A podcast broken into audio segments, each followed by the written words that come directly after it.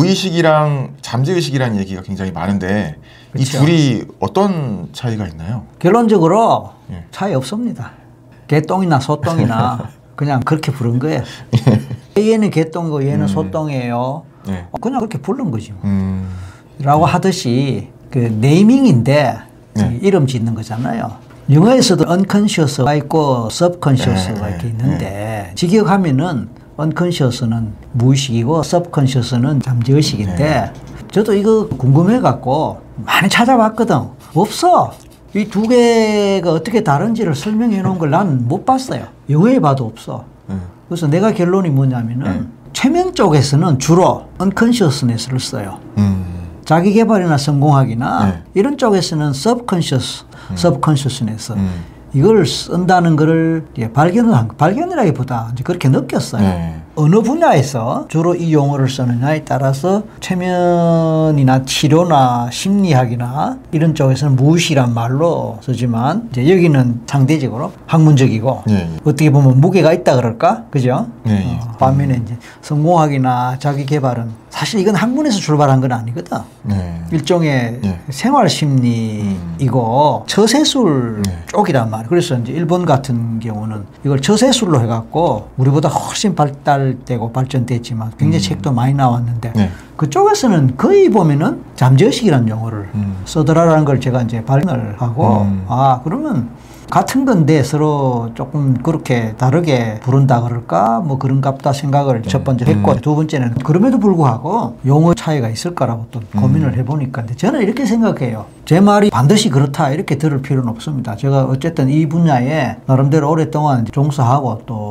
어쨌든 연구도 하고 책도 쓴 사람이니까 고민을 누구보다도 많이 했다고 볼 수 있다면 무의식은 아까도 말씀드린 것처럼 세면이나 최면 치료에서 주로 쓰고 그다음에 무의식의 개념 자체가 갖고 있는 게 용어 자체에서 보다시피 의식이 없다라는 개념으로 이제 그 런 걸로 와닿아요. 그러니까 어떤 오해가 되느냐 하면은 아 최면 걸리면 잠자는 거와 같아져 버리는가 보다 의식이 없어져서 최면하는 동안에 자기가 무슨 말을 했는지 어떻게 행동했는지 깨어나면 모를 거야 그리고 시키는 대로 할 거야 라는 오해를 하는 거예요. 그리고 어차피 최면이란 말 자체가 면자가 붙어 있잖아요. 네. 이게 이제 원래는 영어죠. 영어를 동양에서 번역하다 보니까 이제 한자 말에서 잠을 의미하는 면자가 되는데 실제로 영어에서도 잠과 관련되는 용어예요, 그게. 영어에서 히프노시스라고 하는 건데 히프노시스가 원래 그리스 신화에 잠의 신의 이름을 따온 거거든. 음, 이제 잠과 관련돼 있단 말이에요. 그래서 우리가 잠은 아무것도 모르고 꿈을 꾸고 깨고 나면 꿈은 조금 기억하겠지만 잠자는 동안에 뭐 했는지 모르니까 그거는 의식이 없어졌기 때문에 그렇다. 그래서 아 최면하면은 의식이 없어지나 보다. 그래서 무의식 상태가 돼버리고 이렇게 되면서 이제 오해를 하는데 그 오해가 뭐냐면 어 무서워. 그다음에 나 최면 걸어놓고 나쁜 짓 하면 어떡하나. 그 최면사가 최면하는 사람이 네. 최면 걸어놓고 나쁜 짓 하면 어떡하나 이런 오해도 하는 거예요. 네. 그리고 하나도 기억하지 못하면 어떡하지? 이런 식의 오해를 하는데 이 오해가 긍정적인 오해라기보다는 부정적인 오해란 말이에요. 그래서 제가 생각할 때 이런 오해를 불식시키기 위해서는 오히려 잠재의식의 개념이 좀 낫겠다라는 생각을 한 거예요. 그래서 저도 어떨 때는 잠재의식이라는 말을 많이 써요. 네. 그럼 잠재의식은 보면 잠재된 의식이다. 예, 예. 이거는 무의식하고는 느낌이 다르잖아요. 예, 예. 의식은 의식인데 잠재되어 있다. 그리고 어떤 상황에 따라 올라온다. 그러니까 무의식보다는 훨씬 부정적인 오해 소지가 적은 거예요. 두 번째. 이 잠재의식은 잠재 능력하고 또 바로 연결될 수 있는 그런 개념이라. 예. 우리 잠재의식 속에는 잠재 능력이 숨어 있다. 그래서 우리는 잠재의식을 일깨움으로써 잠재 능력을 끄집어내고 그걸 개발할 수 있다. 이런 식으로 나는 설명하거든. 그러니까 거기에서 매치가 된다. 그래서 최면의 부정적인 부분을 조금 희석시키면서 좀 더 긍정적으로 잠재 능력과 연결시킬 수 있고 그렇게 설명하기 좋은 그런 개념으로 잠재의식이 좋다라고 저는 나름대로 판단해서 이 두 개 용어를 적절하게 혼용하는데 뭐가 달라요? 라는 질문을 자주 받아요. 결론적으로 개똥이나 소똥이나 그냥 부르는 이름이고 같다. 이제 이렇게 결론 맺을게요. 네.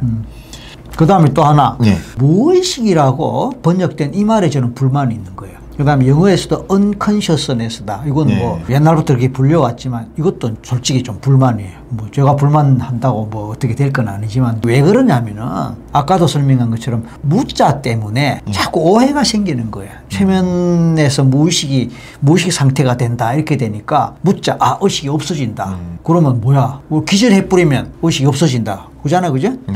뭔가 좀 그런 그래서 사실은 최면에서 그런 의미는 아니거든요. 근데 처음에 용어를 만드는 사람이 그렇게 용어를 했고 또그 용어를 갖고 이제 한자 말로 동양에서 번역을 하니까 무의식으로 번역을 했는데 그러면 어떻게 하는 게 좋을까? 사실은 위대한 심리학자 중에 칼 로저스라고 있습니다. 미국에서 가장 유명한 심리학자인데 뭐 지금은 작고 하셨지만 그분은 non consciousness라는 용어를 썼어요. N-O-N. 의식이 아니다라는 거죠. 네. 저는 그거를 비의식이라고 번역을 했어요. 제가 번역한 책에 나오는 설명이기 때문에 제가 이걸 어떻게 번역할까 고민하다가 비의식이라고 번역을 한 거예요.